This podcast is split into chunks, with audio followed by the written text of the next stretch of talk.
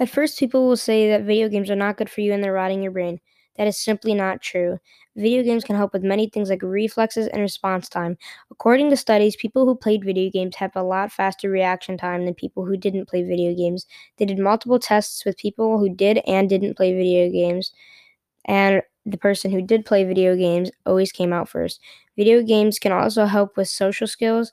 The reason is when you join a game, there will be people you can talk to and become friends with you can get exposed to many different kinds of people and people that are in different countries than you and different states completely.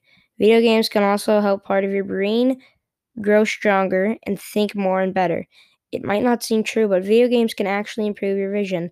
They they proved it by having 10 men who did play video games for 30 hours and 10 men who didn't play video games.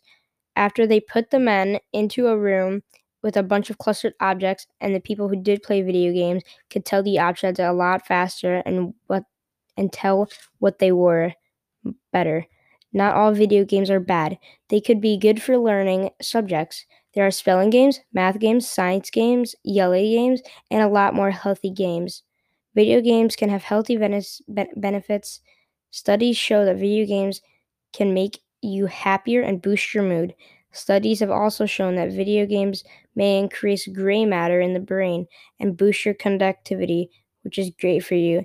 You could actually get physically active when playing video games. The future of virtual reality has your whole body moving in a video game, which is very good for you.